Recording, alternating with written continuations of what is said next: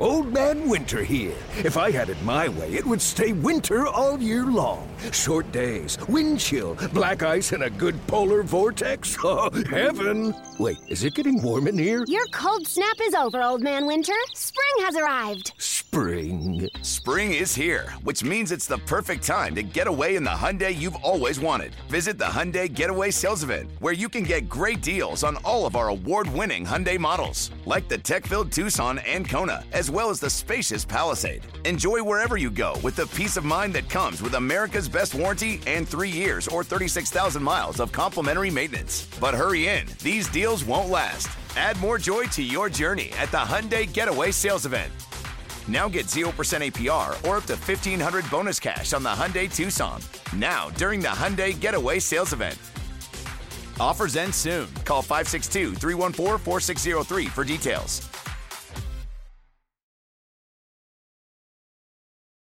All right.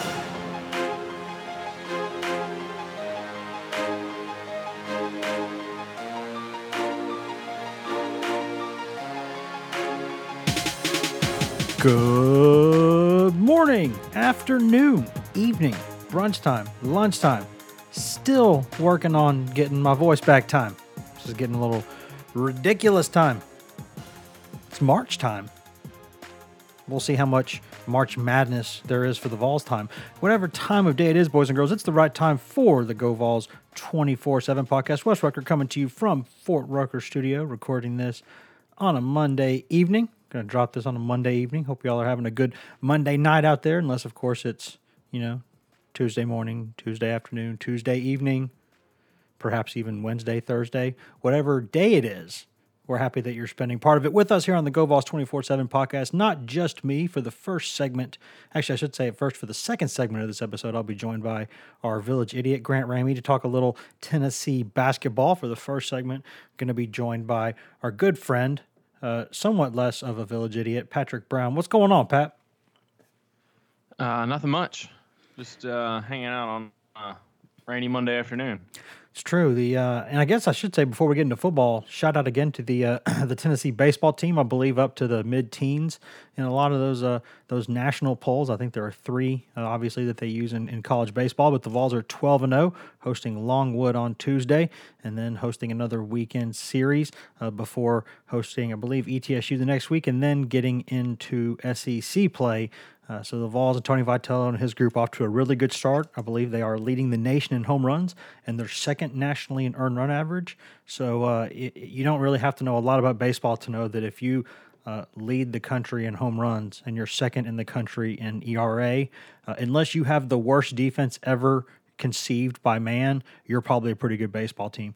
Uh, and Tennessee right now is sitting at 12 and 0 after already beating uh, the number one ranked team in the country, Texas Tech, earlier this season. Uh, beat another ranked team in Stanford, another pretty good team in Houston. So the Vols and, and his uh, Tony Vitello and his bunch off to a really good start. And we hope to uh, get Vitello on this podcast here uh, pretty soon. So shout out to that, ladies. Know the ladies love sexy Tony Vitello. But Pat, we're here in this first segment to talk a little Tennessee football. We're going to get to some questions. I know that normally we do this uh, in the later in the week podcast, but because of the time and because of we're going to have uh, probably more of a hoop centered podcast uh, between the Kentucky and Auburn uh, basketball games later in the week uh, before we really dive into spring ball next week. So we thought we'd change it up a little bit, go directly to uh, some questions here in just one second. Uh, but Pat, before that, I guess the last podcast we had, Tennessee's pass catchers uh, had been at the uh, NFL. I guess what they call it the time, the combine, or, or what's the official name of it? I know we all call it the combine. Doesn't have like an like a scouting combine or something else like that. The NFL scouting combine. Yeah, I guess that's technically That's what it is. it. Yeah, but uh, Tennessee, uh, obviously Dominick Wood-Anderson, the former Tennessee tight end, and Jauan Jennings and Marquez Callaway, the former Tennessee wide receivers, took center stage there early on in the combine. But uh, a couple guys, uh, I guess one and a half guys, have, have gone since. Pat, what, what have you seen from uh, Bituli and Taylor uh, the past couple, of, I guess, past few days? Well, you didn't see anything from Darrell, Taylor because he has been um, recovering from he uh, had a stress fracture in his shin. He actually played through the injury uh, during his senior season at Tennessee in the fall. Had surgery on it back in January, and so he's not uh, been able to go through any. Uh, didn't do anything at the Senior Bowl. Didn't do anything at the combine. Not sure if he'll do anything at Tennessee's pro day later this Um, I, I, think he's planning, hoping to recover in time to do a pro day, maybe his own pro day or, or something where he can work out in front of scouts. But uh, oddly, he's probably the one that's uh, I would say is the clubhouse leader and and probably by a decent margin to probably be the first Tennessee player taken in this draft. I think Agreed. he potentially could go um, on Friday during the second or third round. So um, that's uh, so, that's been some of the projections for him. Um, a few different places have him as a top 100 prospect in the entire draft. So if you're in that discussion, then you have a chance to potentially be going on uh, maybe in the second and third round. Um, and um, and so he, he of course he was the one guy that didn't get to uh, didn't get to do anything. And of course in the NFL, you know, you can never have too many guys that can get after the quarterback, given that that is such a quarterback driven league. So uh, teams are always looking for good good pass rushers, and uh, Taylor has shown he can do that. But um, Bituli's case, uh, he didn't run great. Um, I think his, his official time was a 4.84 in the 40. Um, I, I, personally wasn't thinking Bituli would um, run super fast. That's not really his. Uh, you know, that's kind of not his game. He's more of a in the box linebacker, see ball, go get ball. Um, I think his some of his limitations in coverage aren't exactly um, something that, that isn't known about. So um, he, he's better in a shorter uh, area space, a little you know more explosive and covering a little bit less ground than, than 40 yards. But um, and I don't I don't know that for him or any of the other guys that, that the combine performances are going to drastically change where they are. Uh, I think Darrell Taylor will be potentially a third round guy. I think Jennings will probably go potentially late Friday, maybe early Saturday, and I think the other uh, the other guys are, are sort of fringe draft prospects at this point. I think Callaway's probably got a chance to get drafted. Uh, I was surprised Nigel Warrior was not invited to the combine. I was too. Um, That's two. Makes two of us. So, um, but he's got a chance to um, kind of you know help himself at Tennessee's pro day, which I'm sure he'll be counting down the days for.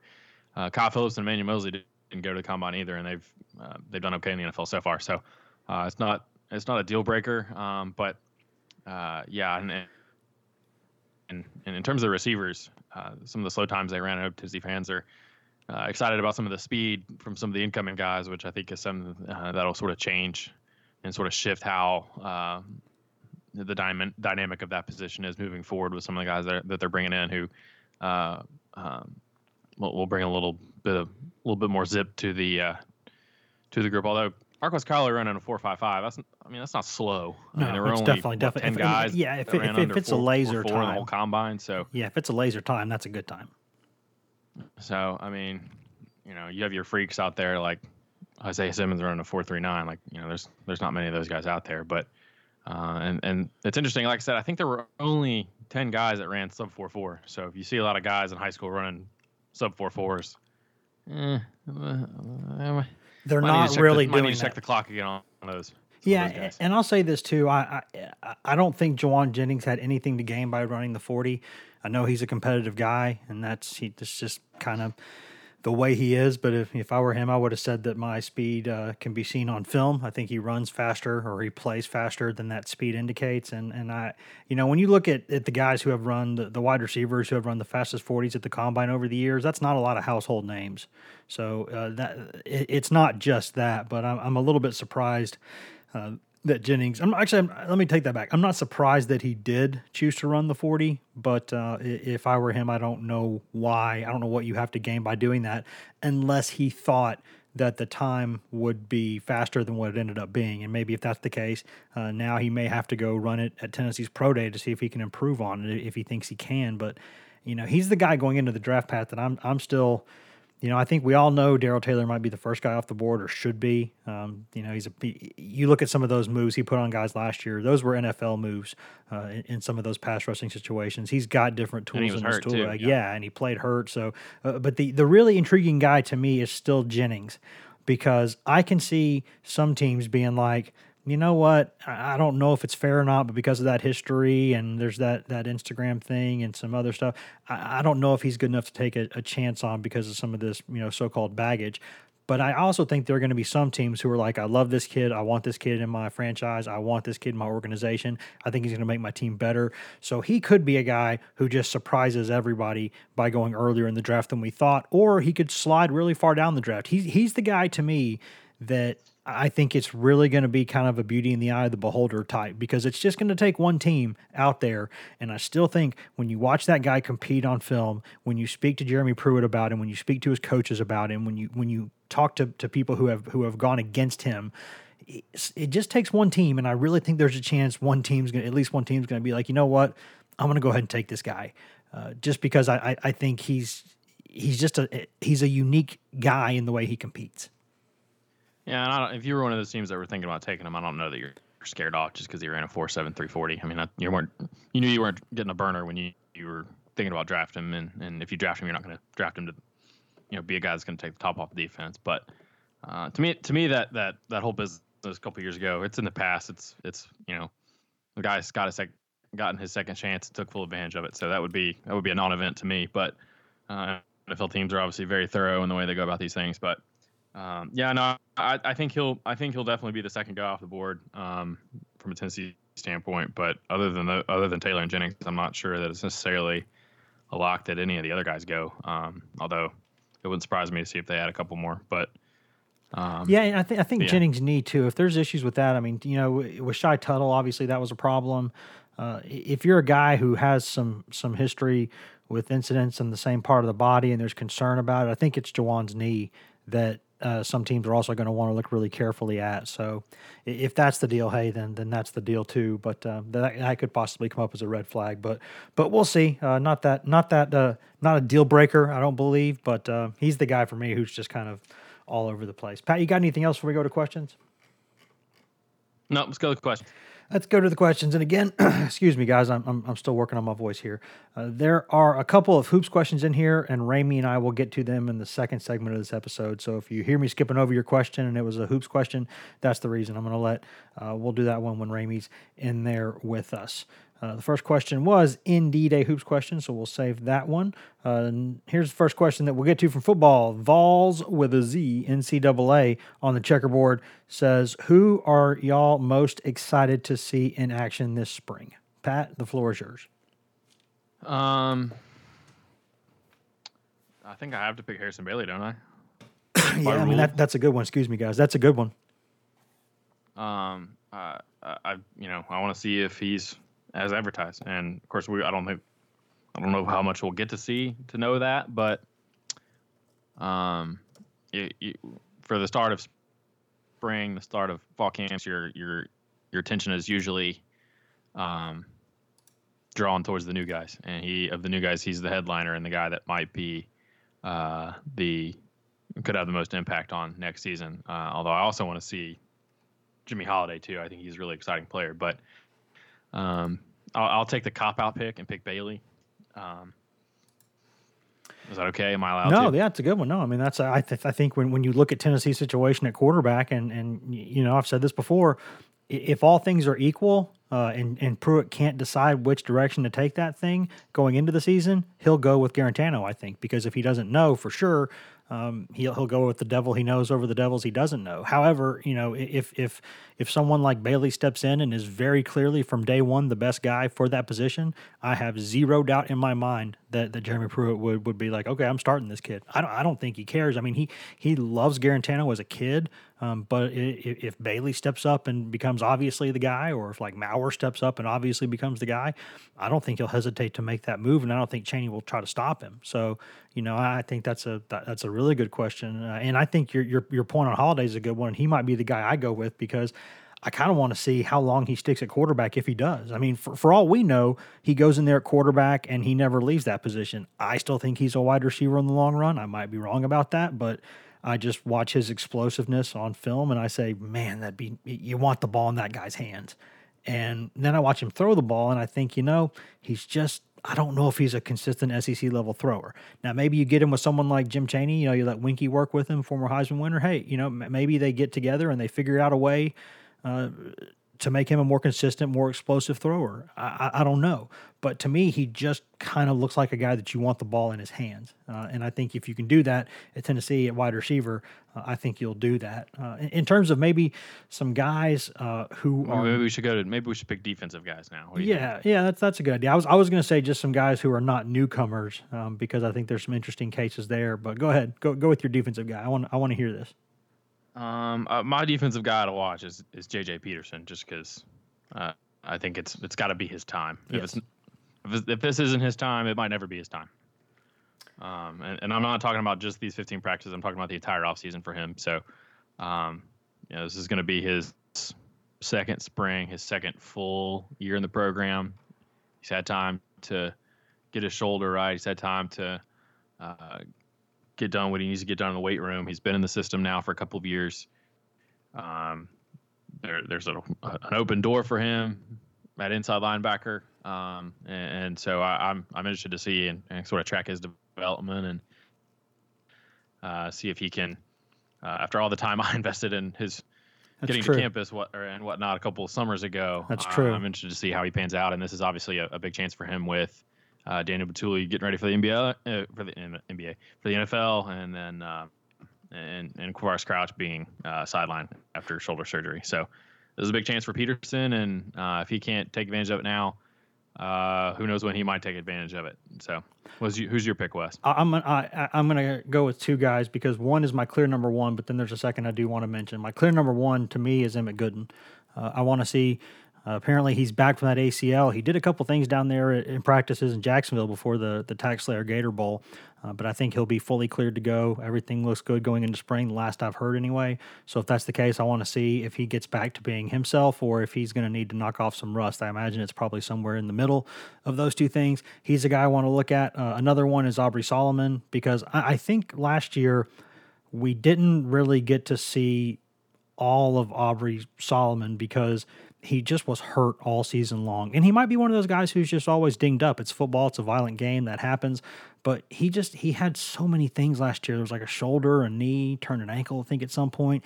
You know, he just he, he was always banged up and, and he still made some plays, but I don't think he consistently was the player he should have been because I think he was dinged up for a lot of it. I think he's really tough and he played through a lot of it.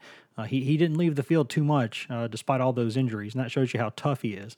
Uh, but I, I want to see that kid get healthy, and I want to see what he can do because I, I, I still think he's a guy who uh, could be a, a better player than he was last season. So my clear number one uh, is Gooden, and then uh, number two, I'm going to put Solomon in there. Those are mine. Any complaints? On we go. On we No. go. Like no, that was uh, that was okay. Uh, let's see. Next question. That was a basketball one. Uh, so we'll go on here from Volgal seventy six. Okay, I think she addressed this one to me. She said, "Okay, here's the question: Wes, Ryan, Grant, and Pat Patrick all find yourselves in the back of a cop car. Who got you there and why?" Well, it's definitely not Ryan. So let's get that out of the way. He he'd be the snitch who'd put us there. Uh, probably not Grant. Yeah, probably not, because he'd have to you'd have to say or do something or show some emotion probably to get arrested. So it wouldn't be. Uh, I feel like you. I feel like you would say me because of my alleged road rage. yeah. I'll, okay, I'll say this: if it's if it's something specifically related to the operation of a motor vehicle, it's you. If it's anything else, it's probably me.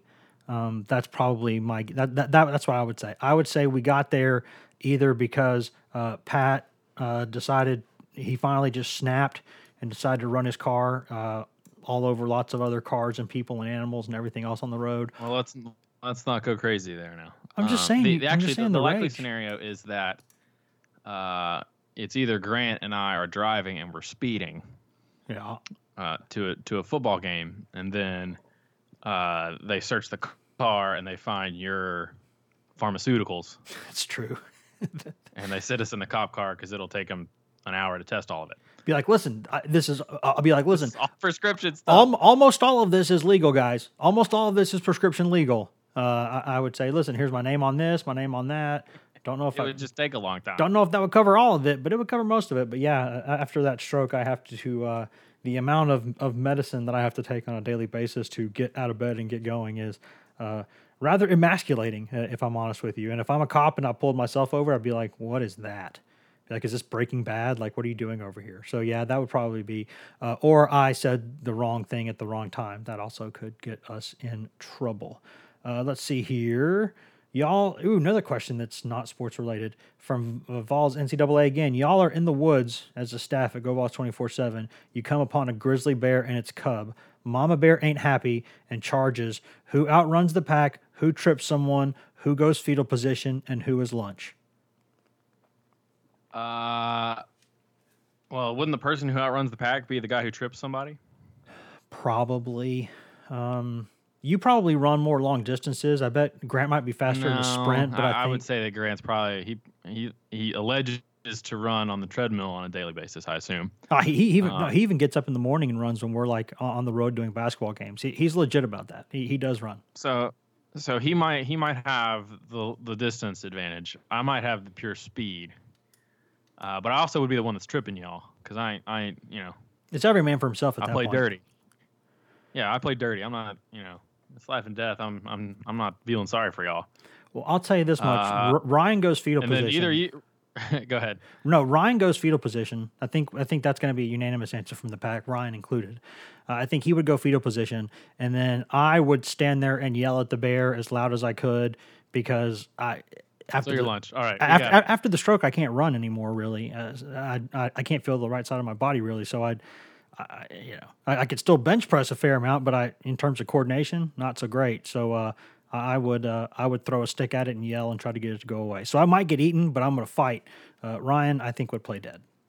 That's and that's not a that, that that might be the smartest thing to do because if you run from a bear, they told us this when we went to Alaska. They told my wife and I all the time, you run to a bear, you try to run, you're gonna get ate.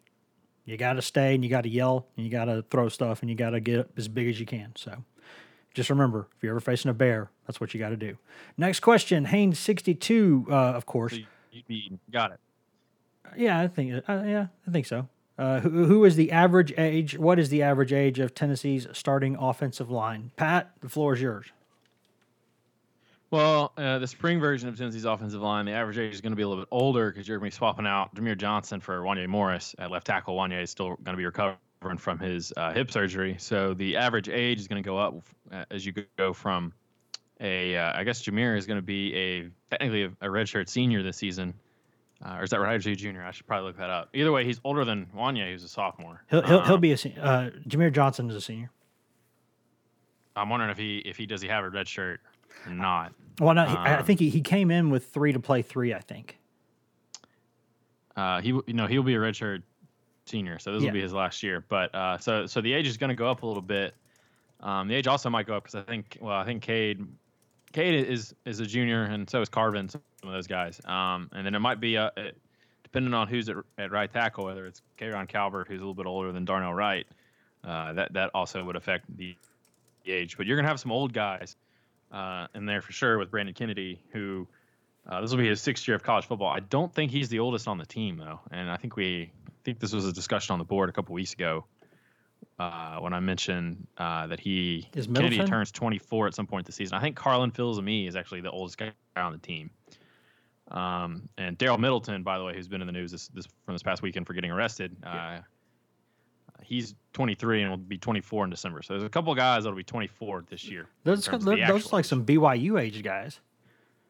Yeah, so Kennedy's 23, Trey's a senior. Uh, Cade Mays will be obviously he he's a junior. Um, I don't know what that averages out to, Haynes. I'll let you do the math. Uh, yeah, I'm not gonna try math on that one. That's uh, yeah, but but it's gonna be there's gonna be plenty of experience on that group. Uh, we do we do know that, and I I will say this too in terms of Middleton. You brought that up. We, we should have mentioned that earlier. Uh, he did release what I thought was uh, when you talk about you know people make mistakes, but you know men kind of admit to them, and men you know a grown man will admit to it and speak about it and try to fix it. And I think Darrell Middleton's statement that he released about it was incredibly mature, uh, and it went into more detail than I thought maybe other people would have given detail on it. So credit to him for that. I, I hope that that he gets it fixed. Yes, agree. Uh, let's see. Next question uh, from Stallion Vol. Year two saw a change in Pruitt from year one and how much he handled directly versus he how much he delegated. How do you see year three going in this regard, factoring in new and younger coaches joining the staff? Uh, I think it's going to be interesting to see um, if he's maybe a little bit more involved with uh, the linebackers on a day-to-day basis. You know, sometimes in practice we see him Um, a lot of the time, he's he's with the cornerbacks because that's sort of his de facto position. And I think coaches, he always but, will. Um, but with uh, with with two young inside linebacker coaches, and, I, and he's got obviously a lot of trust in Brian Niedermeyer. Uh, seen him coach defense before. He knows what he's getting there. Uh, between Niedermeyer and Shelton Felton kind of being two of the younger uh, guys on the staff, I wonder if he spends a little bit more time with those position groups where really he didn't have to. Now, we saw him stop by the defensive line a lot last year, but I think that probably had to do more with the personnel uh, than the guy coaching them. Um, but, you know, with Tracy Rocker and, and Chris Fromm, those are two guys that have been around the block in the SEC. Yeah, so you, you, you can you let know, them. You can just tell them what to do, and they'll do it. Yeah, so you know, and, and they knew him. They knew what to expect. Um, on one hand, I, I might think that's the case. The other, you know, the kind of the counterpoint, and maybe to go off counterpoint Callahan here is that, as I mentioned, Niedermeyer has coached in this system. He's coached in this defense. He's coached defense before. Uh, he, he's going to know what, what Pruitt and what Derrick Ansley are going to want in terms of the techniques and, and the drills that they do at that position at inside linebacker. And the same goes with, with Shelton Felton because he was here in, in 2018. So uh, he's going to know what's being demanded of him on a day to day basis in terms of how to coach that position, uh, what techniques and how the techniques need to be taught, all those kind of things. So he, you know, this isn't a situation where he's jumping into a new, uh, entirely new system. Um, they are young coaches. Um, and so I wonder if, if he's going to be maybe a little bit more hands on with those position groups just on a day to day basis. But uh, uh, getting back to the question, uh, I, I would think he would continue to delegate. I mean, I know he trusts, he has a ton of trust in both his coordinators, um, and Derrick Ansley and, and, Jim Chaney, and it sort of starts there, and you have to kind of uh, let it trickle down and, and kind of let everybody else kind of do their jobs. I think he he learned his first year Pruitt that you can't, you know, put out all the fires um, as a head coach. You know, you hire these coaches, you hire your assistants, you hire uh, all these guys in your staff to you know to do a job. You pay them very well to do that job, and and you gotta trust them and, and let them do it. And I think he he saw some positives in that last year. Um, but I think early on, you know, you could see him maybe be a little bit more hands on with some of those those new coaches. But uh, I would think he would continue to understand that uh, there's sort of a sort of a CEO role to being a head coach, and uh, at the same time too, you know, Pruitt loves to kind of be a hands-on position coach himself. That's kind of how he's always been. So uh, he's going to let those other guys do their jobs on a day-to-day basis, and when it gets to practice, he's going to go uh, work with work with those cornerbacks and try to get those guys better. I'll say this too, though, uh, before we move on, and we need to move quicker here. But the uh, I, would say that th- the fact that when you look at what he's got at corner, uh, when you know you know you look at the you know yeah Bryce Thompson and and Alontae Taylor and um, you know Baylen Buchanan, who's another guy I'll be interested to see if he's out there. Uh, Kenny, you know Kenny George, you know young Kenny Solomon's got some ability. I, I, think that that you've got a lot of guys there with experience and a lot of guys that that have done the thing and that they need to improve obviously, but they're experienced guys and have played a lot of ball. So I, I think that might eh, give him the opportunity to Pruitt to move around a little bit more at times. I don't know if he'll do that, but uh, the bottom line is to answer the question specifically. The question I think Pruitt learned year one uh, what he can and, and, what what his strengths are, and what what he needs to do sort of to manage his time. And I do think that he's learned a little bit more about delegating. I think he he trusts these people, or he wouldn't have hired them. I think the guys, for the most part, like working for him, uh, and I think that that he lets them do their jobs. So it's not that I mean he's not going to ask questions. Uh, and, it's not going to mean that he's not going to go over there and be on their backs a little bit sometimes. But I, I think that I think that he's in general going to let them do their job. That'd be my answer. Uh, question. Can I go back to the yeah, uh, offensive line age question real fast? Yeah, go ahead. Uh, a lot of people may not know this, but Trey Smith doesn't even turn 21 until June. As crazy as that sounds. That is crazy, isn't it? Carry on. That is crazy. He's a he's a man, I just I just hope that he can stay healthy and God, he got a long future in this game if he does. Uh, next question, uh, Stallion Vol. Good question here. What do you think Tennessee's run pass balance will look like next season? Uh, it's tough to know. It is. Now I will say this: I think because of that offensive line, uh, if they can run the ball, that's you know usually the safest way to go ahead and control clock, control games, control down and distance. Uh, if you can run the ball, then I think that they'll run the ball more next season. I think they'd like to. If, however, they can't do that, if they can't move the pile, if their backs can't get you know yards on their own, sometimes then they'll have to open it up and throw it because they'll have some inexperience there at, at the pass catching spots. But uh, I don't think they're completely devoid of talent there. You know, Palmer, Um, you know, you got you got a couple other guys coming back. Keaton, um, Brandon Johnson will be back out there. They've got some options there. So I think that you know Pope at tight end. I, I think they'd like to be balanced, but I think it might be closer to 50-50 next season. But if they can't run the ball, then you got to throw it. Well, when you say 50-50, did you know that Tennessee actually ran the ball more than it passed it last year? Excuse me. Actually, by a, by a pretty wide margin. I'm actually looking up these numbers now. You know, Um, pat off the top of my head, I wouldn't have guessed that. So that's that's shame on me for not yeah, knowing no, that. they, but they, you know, they ran they they ran the ball. Uh, there were 100 more rushing attempts than there were passing attempts last season. I would not have guessed that. Um, so, I guess yeah, there were a couple go. games where they didn't put it in the air much at all. But yeah, I mean, I, I think that they would like to run the ball, but um, you know, if you if you don't have success doing that, you got to throw it. So the uh, the splits if you're if you're into the percentages out there, which I know some of you are. yeah, Uh, it was 56% running, uh, rushing attempts to pass attempts. Now that doesn't include plays where quarterback scrambled or you know sacks are obviously counted as, as rushing attempts. So it's probably a little bit closer to 50-50. I know if you asked Jim Chaney that, he would say, "Yeah, you want to be super balanced." He's, his offenses always have been balanced. Um, I would think they would want to be uh, a run first or, or a run to set up the pass kind of team, given yes, what they have on the offensive line, what they have at running back, and then what they have at wide receiver.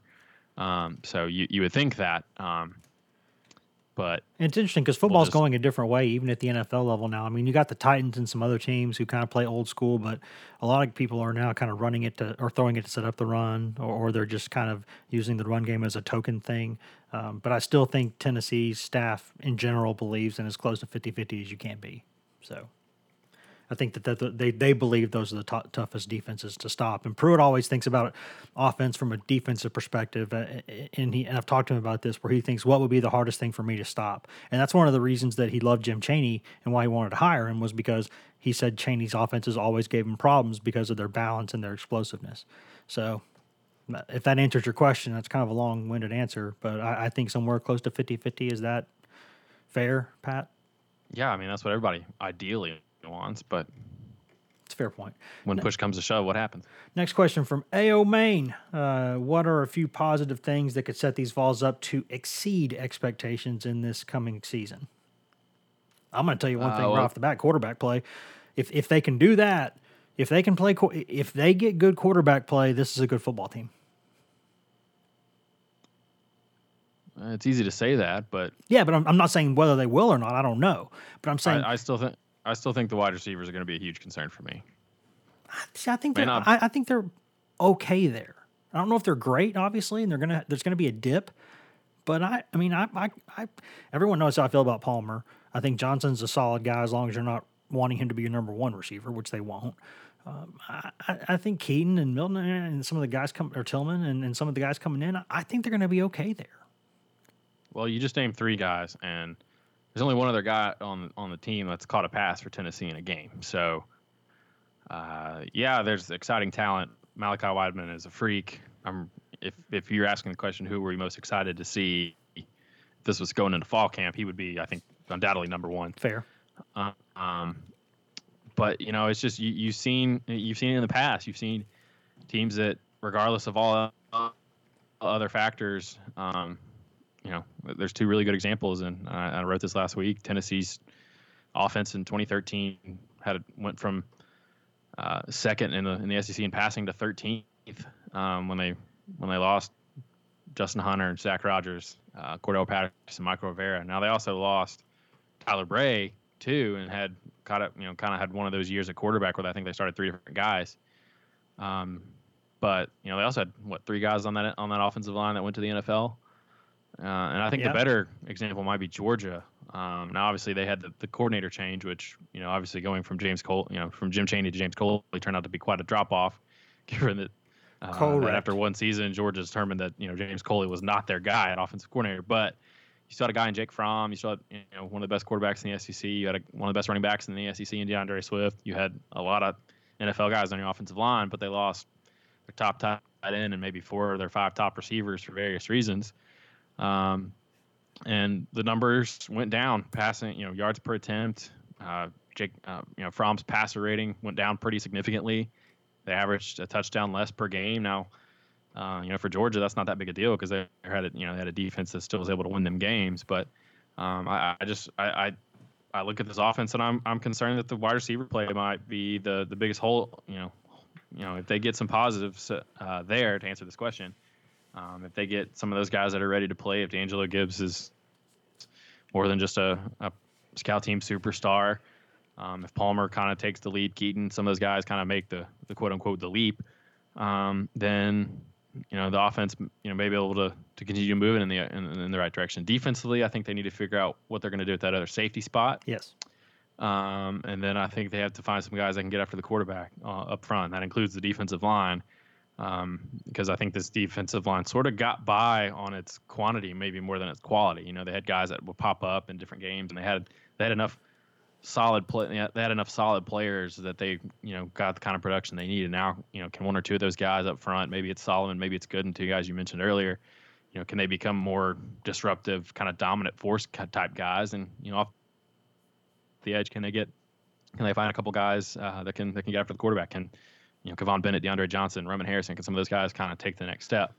So um, if those things happen, you know, I think Tennessee, um, you know, maybe could could uh, hold serve against maybe the teams they'll be favored against, and maybe knock off one of those uh, those four teams that'll be in the top 10 to 12 to open the season. Yeah, I, I want to be clear about something. I, I, agree, Pat, that there absolutely are concerns at wide receiver. I'm not trying to say there's not. I, I just think that I, I, like some of the guys they have coming back, and, and I think you know Velus Jones is a guy who could add some things to that group too. I I, I just I have faith in Chaney and Tee Martin as coaches, and I think they'll find a way to get production. Now they're going to miss the guys they lost. There's no question about it. Jennings and Callaway were freaking awesome and a lot better than a lot of people thought they were, in my opinion. So I, I, do think there will be some some issues perhaps there, but I just I think they're okay. To me, it comes down to if this team gets good quarterback play, I think it's good enough uh, to compete with just about anybody on the schedule. No, I don't know if it's right there, obviously with Bama and Georgia. That that's you know they are what they are talent wise there, but but I, I think that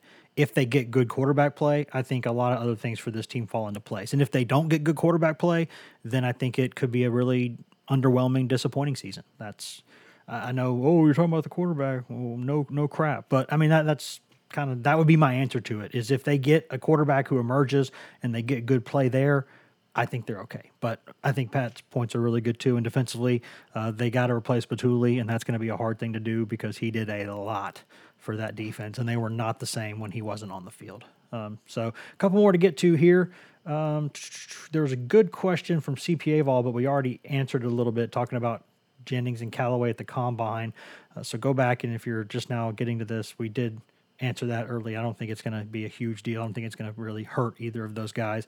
Uh, although in Jennings' case, I wouldn't have run it. The que- the question is, did it affect the play calling in Guarantano? And my answer to that would be those guys uh, did a lot of making Guarantano look pretty good last year. That would be my two cents. Yes, and uh, they can go get the ball. It's not just uh, how you play uh, is is different from your forty time, and, and, plus those guys can both leap out of the building too, and that that was that was huge. So.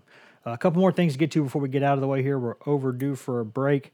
Uh, Russ said, Russ 34X1 who do y'all think has the most potential to surprise everyone on offense and defense? Give me one on each side of the ball, Pat.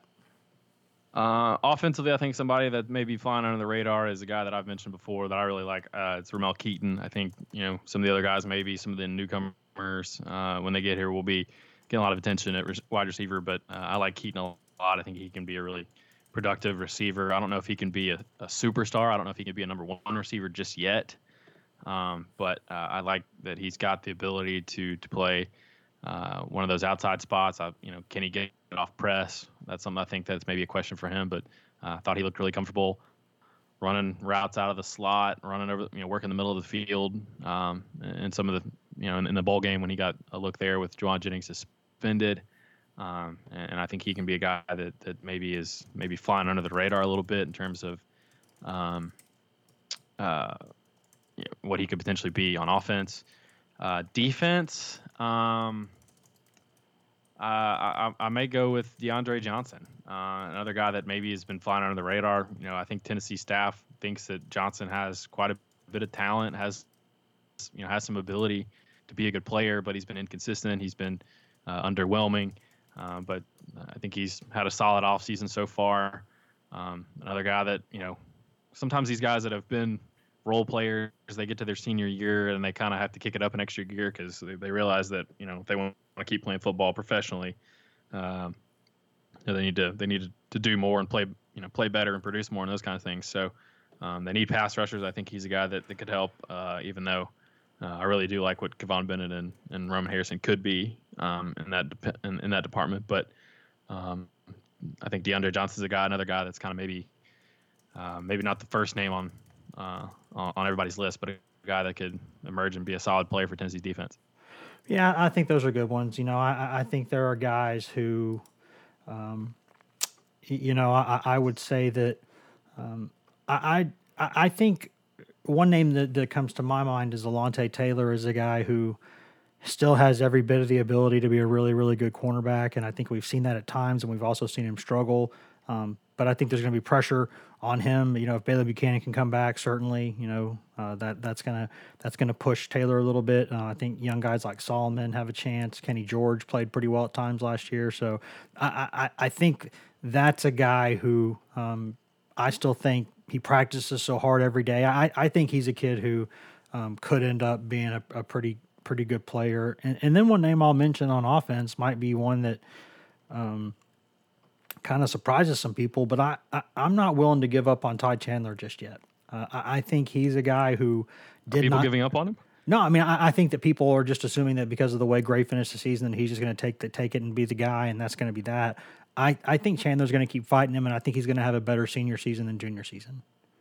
I might be wrong about that, but I, I just I still think he's a guy. I don't think he played as well at times last season as he needed to, and I don't know if he was dinged up. I don't know if if he was in just kind of a rut at times when he just kind of wasn't making as many guys miss as he should. Um, but I, I, I think he's a guy who I think could go out there and have a better senior season than people think. I might I, I might be off track there, but I, I just I think he's a guy who will have a better senior season. On we go. On we go. Pat doesn't even have a thought on it. Pat's like, whatever, man, you're an idiot. Well, no, I mean, I, even if even if Gray continues to go off, um, you know, you, you, unless you're Wisconsin, you're you're not going to be, you know, you're not going to have a back that's going to get 300 carries, or whatever Jonathan Taylor had over his career. Um, so you, you're you're going to need multiple backs, and I think that, that Chandler and Gray are uh, obviously going to get a bulk of the work uh, into Tennessee's backfield. Uh, final question before we get out of here for the first segment. It's from a UT fan in Maryland. Said, uh, any thoughts by the staff to redshirt a defensive lineman due to the large number of seniors there? Interesting question. Um, it is an interesting question. I don't know how many of those guys have available red shirts, to be honest. The um, one who stands out to me off the top of my head is Mincy. Mincy could be a guy. Um, and that he might make he might be the only guy that makes the most sense because Elijah Simmons is redshirted. Uh, uh, Greg Emerson and Garland both already have redshirted. I guess Savion Williams technically could also, but yeah, he could. I don't, you know. Um, Elijah Simmons maybe could. I mean, I mean, he already redshirted. Simmons oh no, he did. He only played. He only played. He only played four. You're right. Good call, Pat. Um, so uh, the only other, you know, Blakely is redshirted. Um, you know, you're not. You're probably not gonna redshirt a senior. Uh, I mean, I guess they just did it with two of them, but um, you know that that would include a guy like Butler, uh, LaTrell Bumphus. Um, I think they need. I think, I think, they need Bumphus as a pass rusher, so I think that's out of the question. Um, but, but yeah, and all those guys were in the rotation last year. I think. I think. No, I think the guy that makes the most sense is, is the guy you mentioned is Mincy. So. Uh, yeah, um, and, and, of they, course, they yeah. maybe arguably should have redshirted him uh, already at some point, but uh, he and he and Williams and Simmons are kind of those guys that were sort of outside the rotation last year. That you know, the question for them this offseason is can they make a move?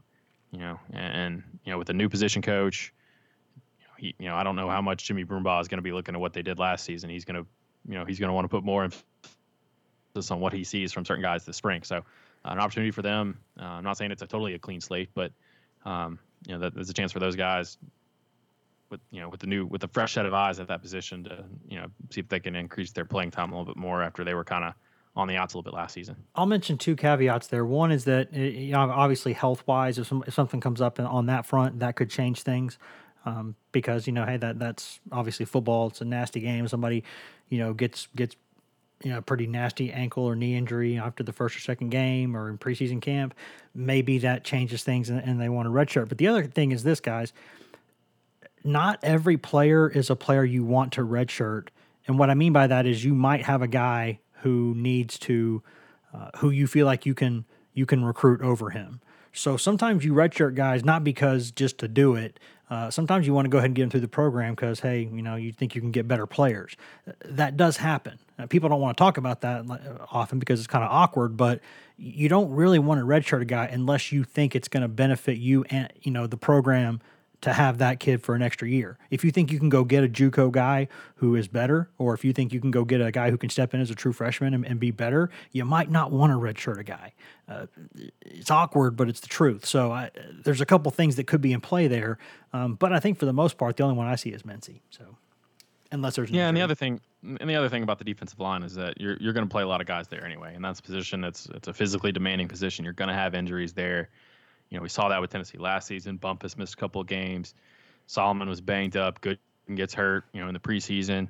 Um, you know, so you're in, in Tennessee's in Tennessee's case, as I mentioned earlier, they don't have like two dominant. You know, they don't have them. They don't have Derrick Browns running around over there right now. So, yeah. um, you're, you're going to rotate guys there. They rotated a lot of guys last season. It was, you know, they rotated even two years ago when they had the three seniors that were the starters, and Paul Bain uh, former walk on was in the second group. Born in the darkness. Rotate guys. Born in the darkness. Show some respect. Yes. Yes. Um, uh, you're going to rotate guys there, so you need you need a lot of bodies there. Whereas you know you look at a guy like Brandon Johnson that they redshirted last season. Uh, the way that Tennessee's receivers were set up, where Jennings and Callaway and Palmer were going to be on the field a lot of the time, um, and you were only going to rotate in. You only need to rotate it in, you know, two, three other guys, and they had other guys there. So you know that they knew that they could get something out of you know Keyton and Tillman, Tyler Byrd, some of those guys to sort of uh, spell the the big three, so to speak. And that's you know the defensive line is an entirely different position in terms of what you need there in terms of depth, and you need to have numbers there. You need to you know in a game if you get two guys hurt there, you got to have your seventh and eighth guys ready if you're playing two rotations of three. So. Um, it's a different situation. I would, I, it probably is harder to redshirt guys there just because you, you know, you need um, you need so many numbers, and then you know we, you, you look at a guy like Blakely who played in in a sub package. You look at Simmons who got some snaps late in the year in the goal line. You know you, you have some of those guys that are that can play roles for you in different situations that they you don't necessarily uh, they may not be quote unquote in the rotation, but they have a role. So uh, if you're playing that many guys, it'll be hard to to redshirt just one of them. But uh, that that'll be something that if the staff sees that they have an opportunity to do so, then then they might give it a shot. That's a fair point. I think that's a good place to leave it. Pat, I'm going to go ahead and step out of here, but uh, thanks for uh, thanks for joining us for the first segment, man. Yeah, no problem. Have fun talking basketball. Yeah, we will. We'll. Let's, uh, there's some interesting things to talk about with basketball. There's plenty of stuff, obviously, with Tennessee playing, uh, going to uh, Rupp Arena to face the sixth ranked Kentucky Wildcats on Tuesday night, uh, 9 p.m. Eastern. A late game there for some of y'all, but uh, we will uh, we'll discuss that. We'll discuss Auburn, the game on the, over the weekend. We'll discuss Tennessee's big win over Florida on Saturday. We'll discuss a lot of things uh, that are that are some good, some bad, and, uh, and then we'll take a couple questions too. But uh, before that, we're gonna go uh, listen to some uh, listen to commercials, pay some bills, listen to some some stuff from the good people who support this show. Hashtag.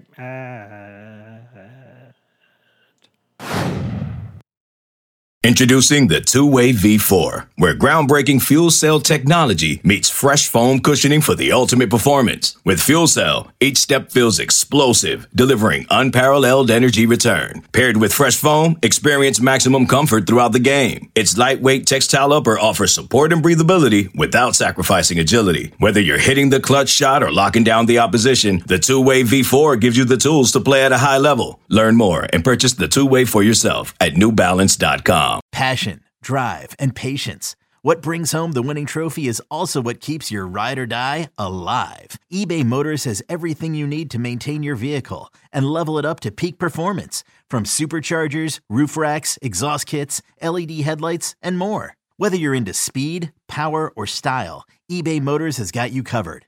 With over 122 million parts for your number one ride or die, you'll always find exactly what you're looking for. And with eBay Guaranteed Fit, your part is guaranteed to fit your ride every time or your money back. Because with eBay Motors, you're burning rubber, not cash. With all the parts you need at the prices you want, it's easy to turn your car into the MVP and bring home that win. Keep your ride or die alive at ebaymotors.com. Eligible items only, exclusions apply. Welcome back to the GoVols 24 7 podcast brought to you by whatever products, services, in house ads you may or may not have heard just a second ago during that commercial break. As always, you are not contractually, morally, ethically, spiritually obligated in any way, shape, or form to listen to those ads, but we appreciate the people who do that. You, you have the right to hit the fast forward button, and when you don't do that, we appreciate it. Wes Rucker back here at Fort Rucker Studio, now joined by another one of our wonderful staff members here at GoVols 24 7, our resident basketball guy slash village idiot, Grant Ramey. Grant, what's up, man?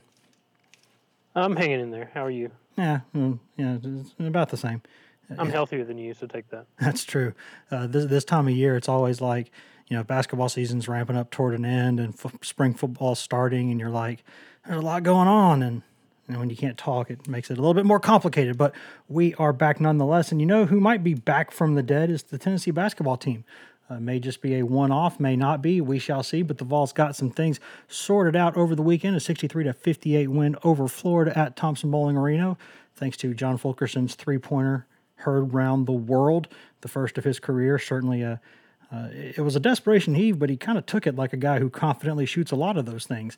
As the shot clock was ending, he hit that three, put him up by four points with about two minutes and 24 seconds left, I believe, in the game. Uh, Tennessee gets a couple stops. Florida gets a bad break with the ball spinning out, and the Vols go on to a 63 58 win. Good news uh, is they may have resuscitated some things with their season. Uh, the bad news is it's a little bit late for that, maybe. And the worst news is that their reward for that is now they go to Rupp Arena to play the sixth ranked red hot Kentucky Wildcats at 9 p.m. Eastern on Tuesday. Grant, before we talk about UK, what did you think about that game over the weekend? Uh, I mean, they never make it easy on themselves Correct. or uh, on Tennessee basketball fans.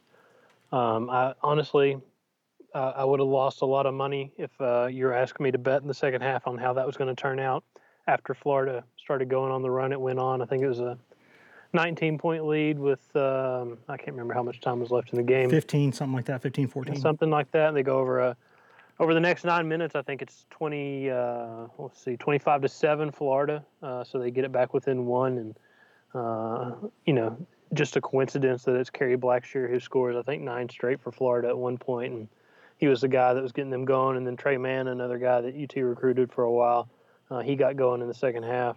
Uh, and if you would have asked me, uh, I would have bet a lot of money on Florida winning that game or Tennessee finding a way to lose the game, just based on what we had saw at Arkansas, what we'd saw at Auburn uh, over the last week, and kind of just where this Tennessee basketball team has been. It looks like they're running out of gas, and like you said, lo and behold, who who else finds the uh, the basketball finds John Fulkerson on an inbound with two seconds on a shot clock in a one point game with two and a half left.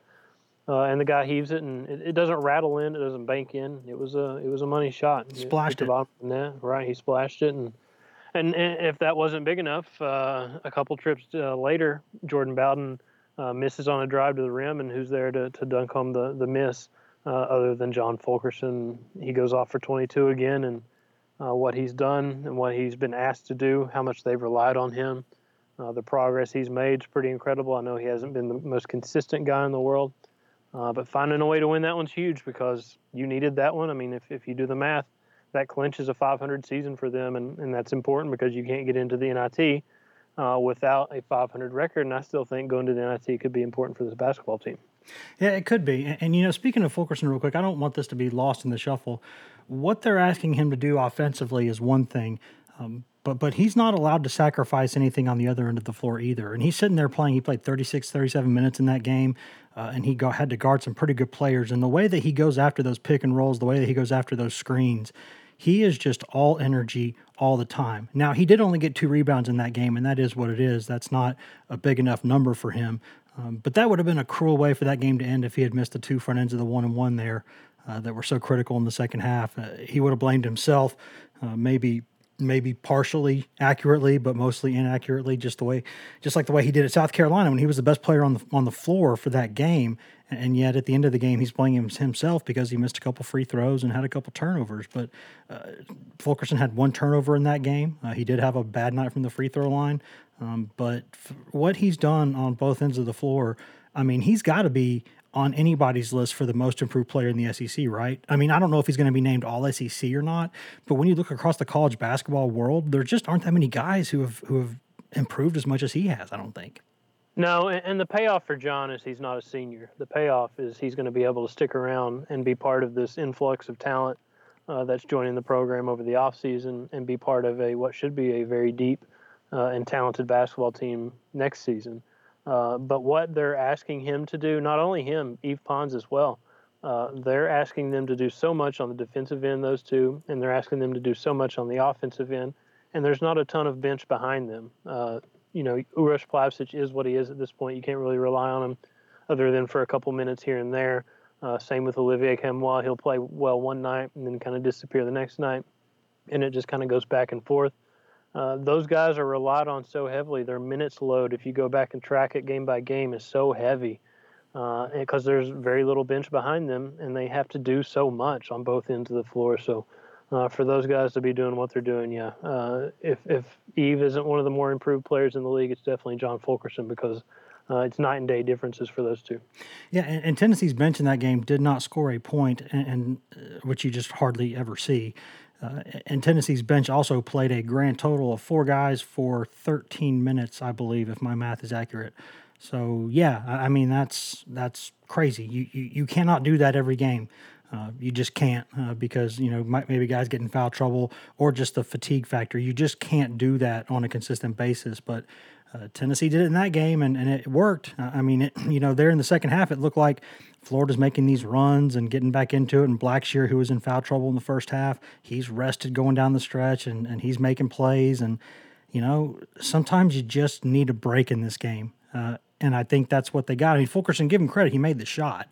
But sometimes you just kind of need a break to get going. You need something to go your way and, and maybe you know it would have been nice for Tennessee if something like that three pointer had happened um, a couple weeks ago in, in, a game. Maybe that could have been something to kind of spur this team forward when there was still a bunch of time to fix things. But sometimes you just need to get a break, and, and I think Tennessee got one there. I don't want to take away from what Fulkerson does because I, I think, and that goes with with him in general. I, I, I think when you talk about how hard he plays and his hustle and his grit and all that, you're not wrong, but at some point that almost becomes condescending because I think it rules out or, or, or diminishes the talent that he has. Uh, this is a guy who Rick Barnes thought would be the best player in that recruiting class that they signed. And it was a great class with multiple NBA players on it. And he thought Fulkerson could be the best player of that group. I don't know that he's going to be a pro or anything like that, but but he's a guy who you know, he jumps over people. He runs by people. Uh, he's a good athlete. He looks awkward and spastic while he's doing it, but I, I think when you talk about just how hard he plays, you kind of take away from the fact that that he's also a talented player. Yeah, for sure. I mean, you can go back and, and look at numbers and stuff from his freshman year, uh, the first 10 games before he had that injury.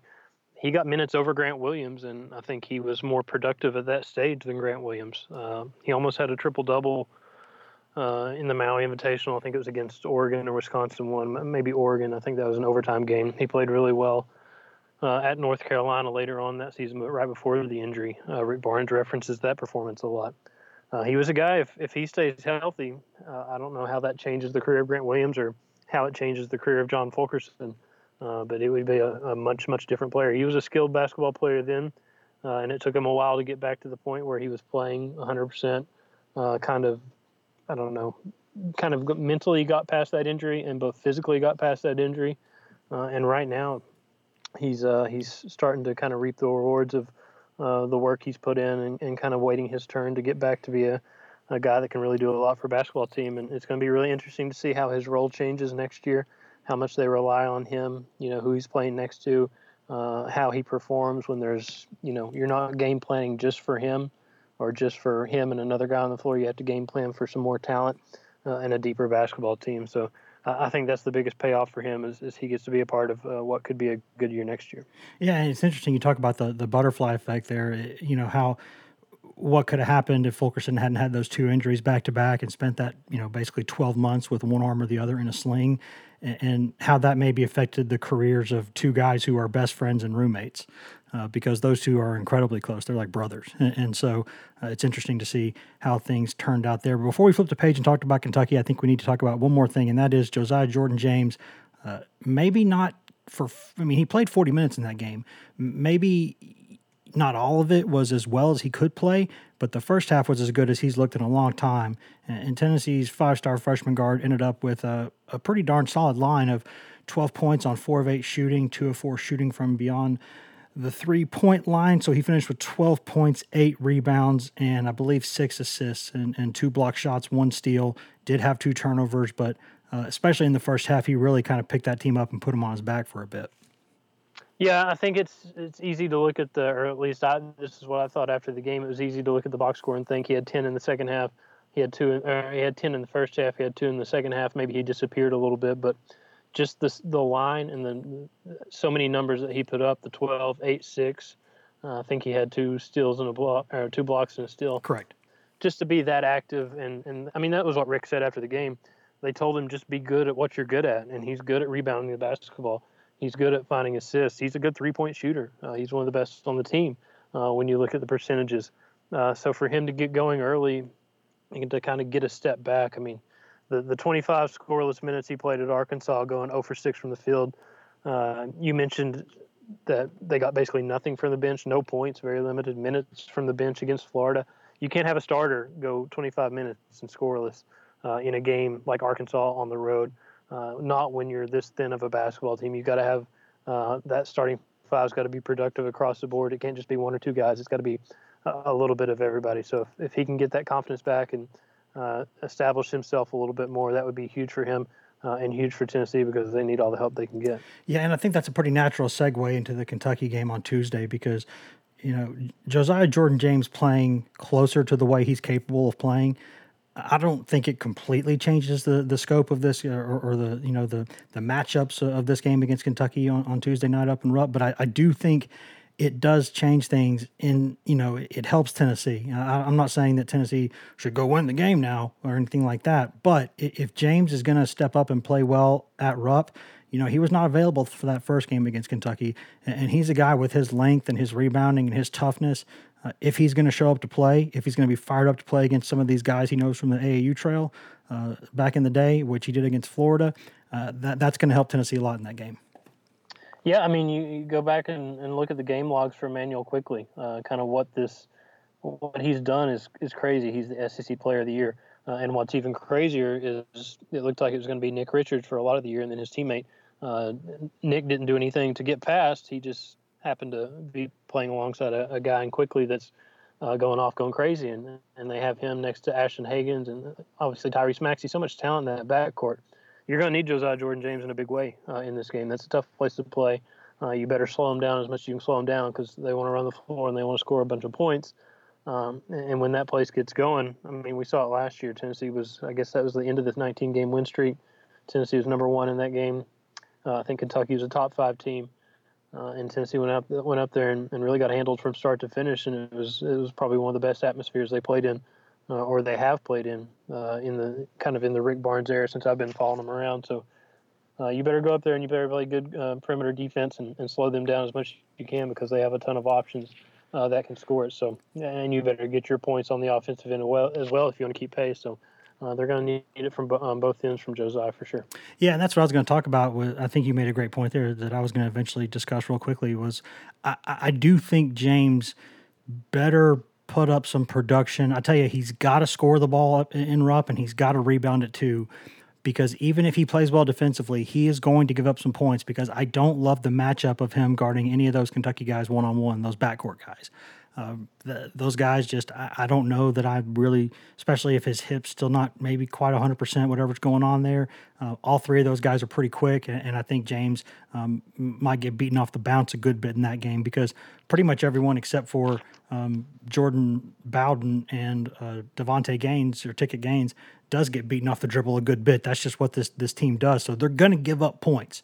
I don't think there's any doubt about that. So they're going to have to go score them too. So James cannot be timid Uh, when that kid is open from the three point line, he and Pons both, when they're open from the three, they have got to let that shot go. They've got to shoot it.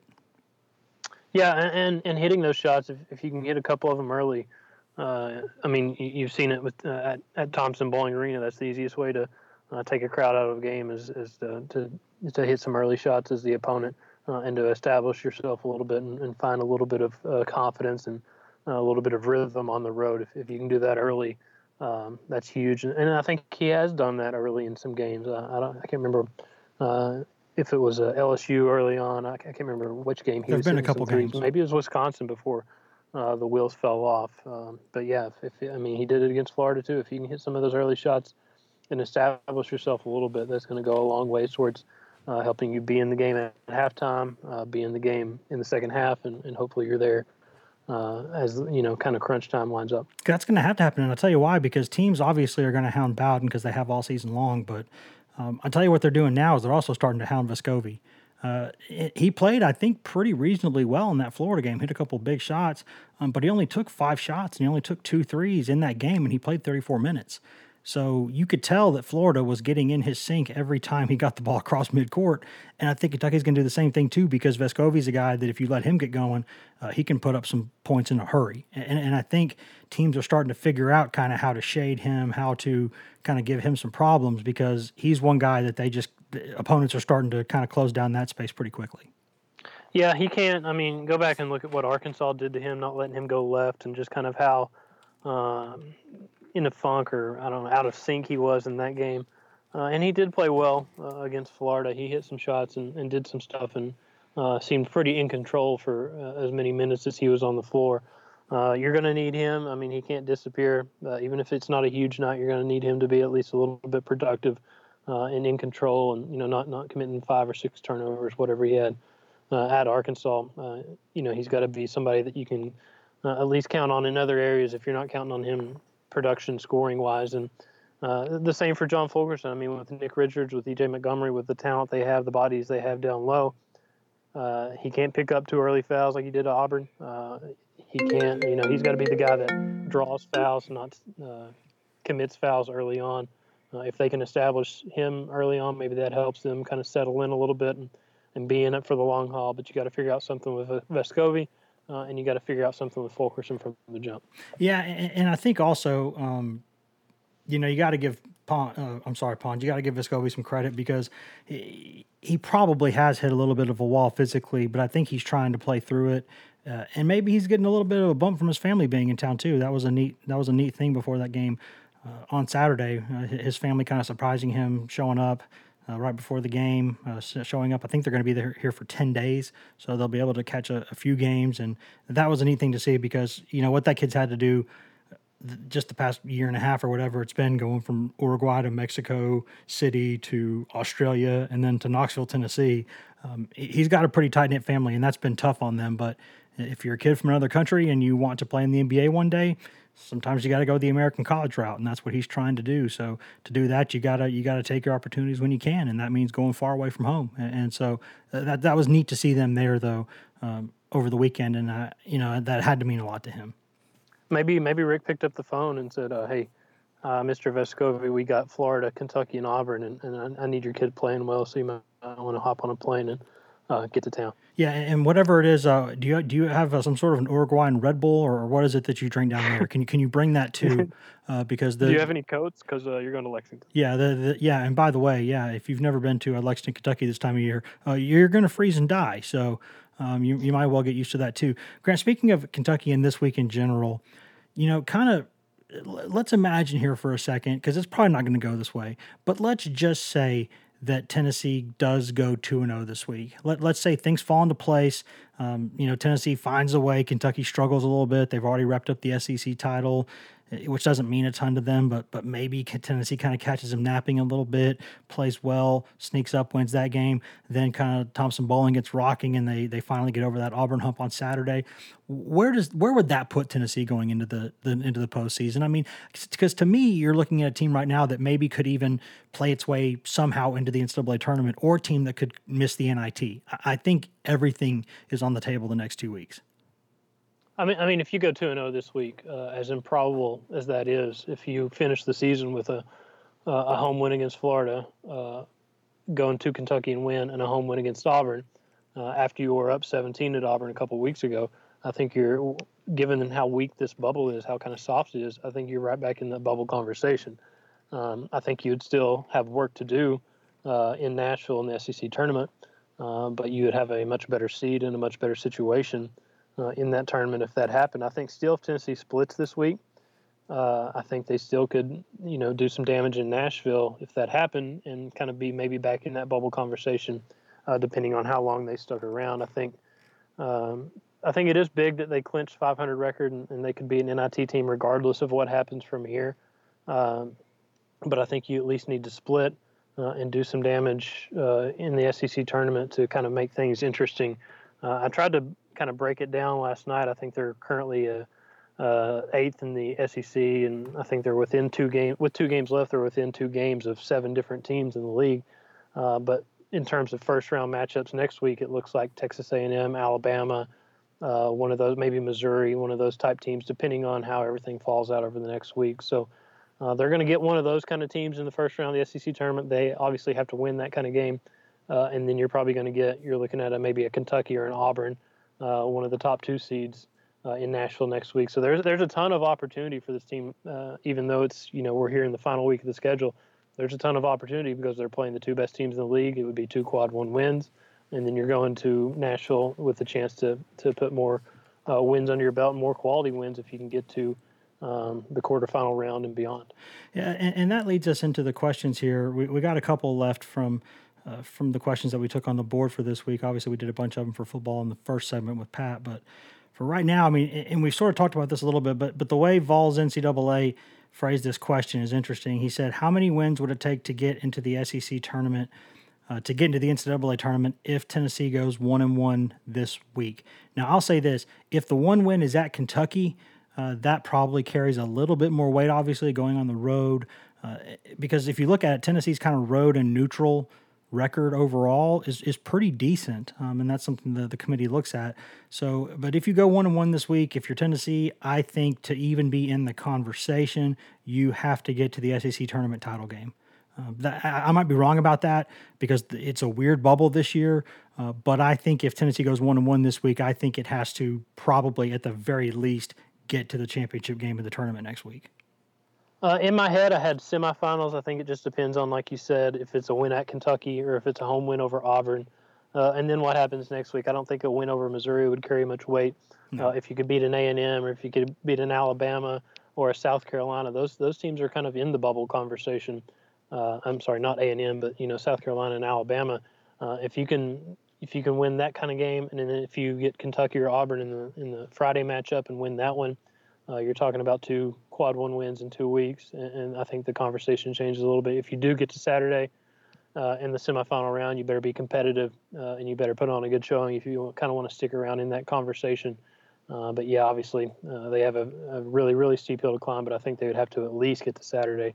Uh, just to give themselves a shot. Yeah, and if they did beat Alabama in the tournament, that would mean they went down there and won and beat Alabama on a neutral court. So um, that's something the committee probably it wouldn't be like the sole determining factor because you can't just go head to head uh, because there's a whole you know you can't put anything in a vacuum. There's a whole bunch of a whole long checklist for every team that you have to look at and you know when you start playing the you know the this against that guy this against that guy that gets tough. But uh, if you've beaten a team if you're both on the bubble and you've taken care of that team a couple times on neutral courts or, or road venues that puts you in a pretty decent situation. So Bama would be a good team for Tennessee to draw in the tournament and beat if they could. But I, I just I look at it and I say if they go one and one this week, um, I, I think they may have to get to Sunday. I, I don't know because uh, it depends on what other people do. But you know, right now. Uh, Tennessee, if you look at anybody, they do the whole first four out, next four out. I don't see Tennessee on any of that right now. So I, I think um, now we've seen shockers before uh, in the tournament, but and I'm not just talking Wichita State. Hey yo, dad joke. But if if if they go one on one this week, I think Sunday maybe because you just. I mean, are you seeing them anywhere on any of these bubble talk things? Because I haven't really. No, they're not. But for some reason, Arkansas has been there uh, lately. South Carolina's still there. RP, RPI uh, likes Arkansas. Been in and out, but you know they're kind of around the same win totals uh, and don't have really a huge difference in resume. Uh, if Tennessee splits this final week, they'll enter uh, Nashville with 17 wins. If they get to Saturday, that'll be two more. I think if Tennessee's sitting there at 19 uh, and whatever that makes them 15, 16, I don't know. If, if you can get to 19 wins, uh, I think you might at least kind of be in the conversation, even if you're at the tail end of the conversation. Here's a question from UT Bull. Uh, 12 seconds left on the clock. You're a referee. There's 12 seconds left on the clock, and you blow a call. Who's going to scream at you longer and harder, Bruce Pearl or Frank Martin? probably Frank. Uh, no, Bruce would probably scream longer because he's, you know, he's a showman. He does that stuff he does on the sideline. Uh, I think Frank would have a little bit more oomph into it from his, uh, you know, all the stories about him being a uh, bouncer at a club in Miami and uh, just, you know, having the general appearance of a mobster and the uh, voice of a mobster. Yes, the, for sure. Intimidating factors that, that come with being a mobster. Yeah, and, and, I'll say this too. Pearl is smart with it. Um, Pearl, what he did um, there to kind of get fired up there at the official and run out onto the floor and all that during the game. He really probably should have gotten a technical for that because then they go look at the monitor and there was nothing there to so so he just goes out into the court, gets the game stopped, you know, but, but what he did was he got the crowd fired up, he got his team fired up, and then Auburn started playing better basketball.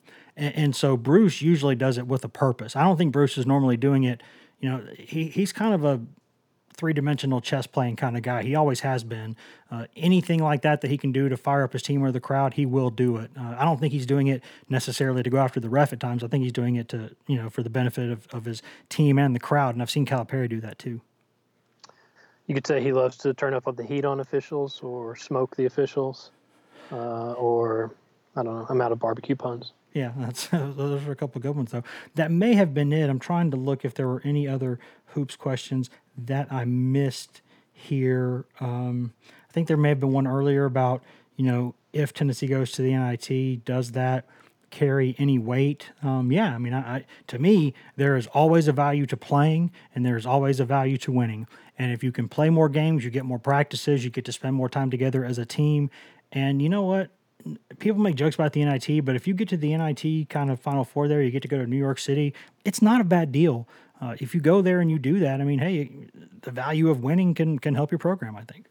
Yeah, for sure. I mean, it's it's like football coaches talk about uh, getting to a bowl game is like adding a spring practice, uh, uh you know, 15 spring practice to your schedule, an additional uh, an additional spring ball. I mean, this is this would be a tournament atmosphere, if nothing else, for these young guys uh, and more time to you know be kind of in an in-season practice mode.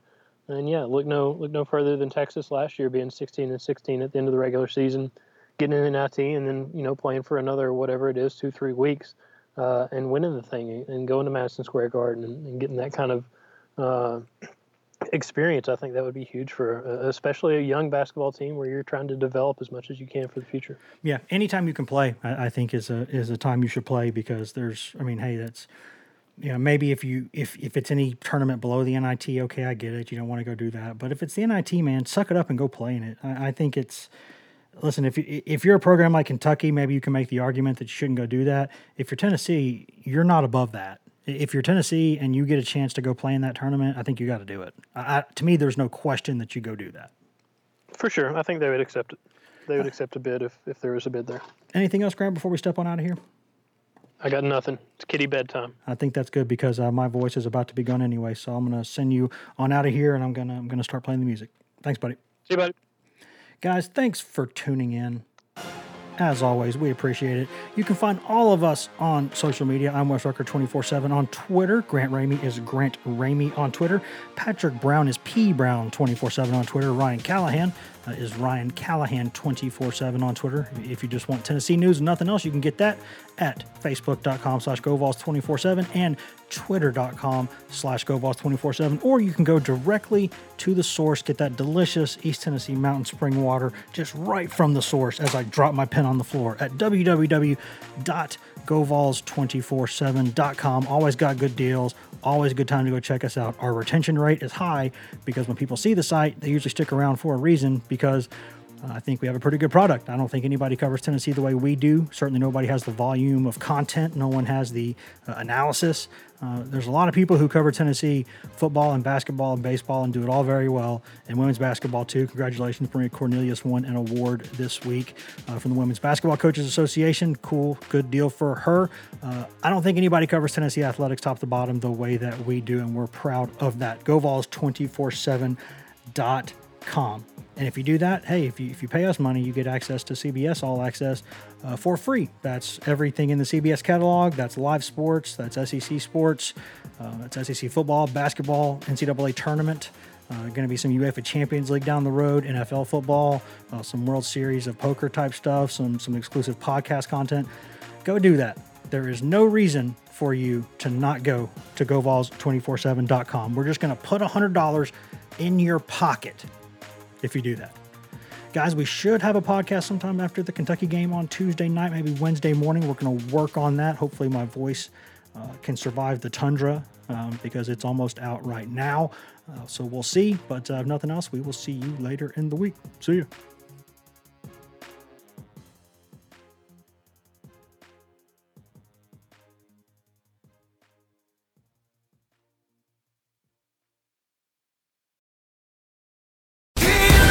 CBS Monday. NCIS! Here's where we can see them! NCIS and NCIS Hawaii return with all new cases. Double tap to the chest, one to the head. These guys are professionals. All new criminals. Violent island they got here. Welcome to paradise. And all new crimes to be solved. If you're watching this, I've been arrested. What are the charges? Just one murder. New NCIS and NCIS Hawaii, Monday starting at 9, 8 central on CBS and streaming on Paramount Plus.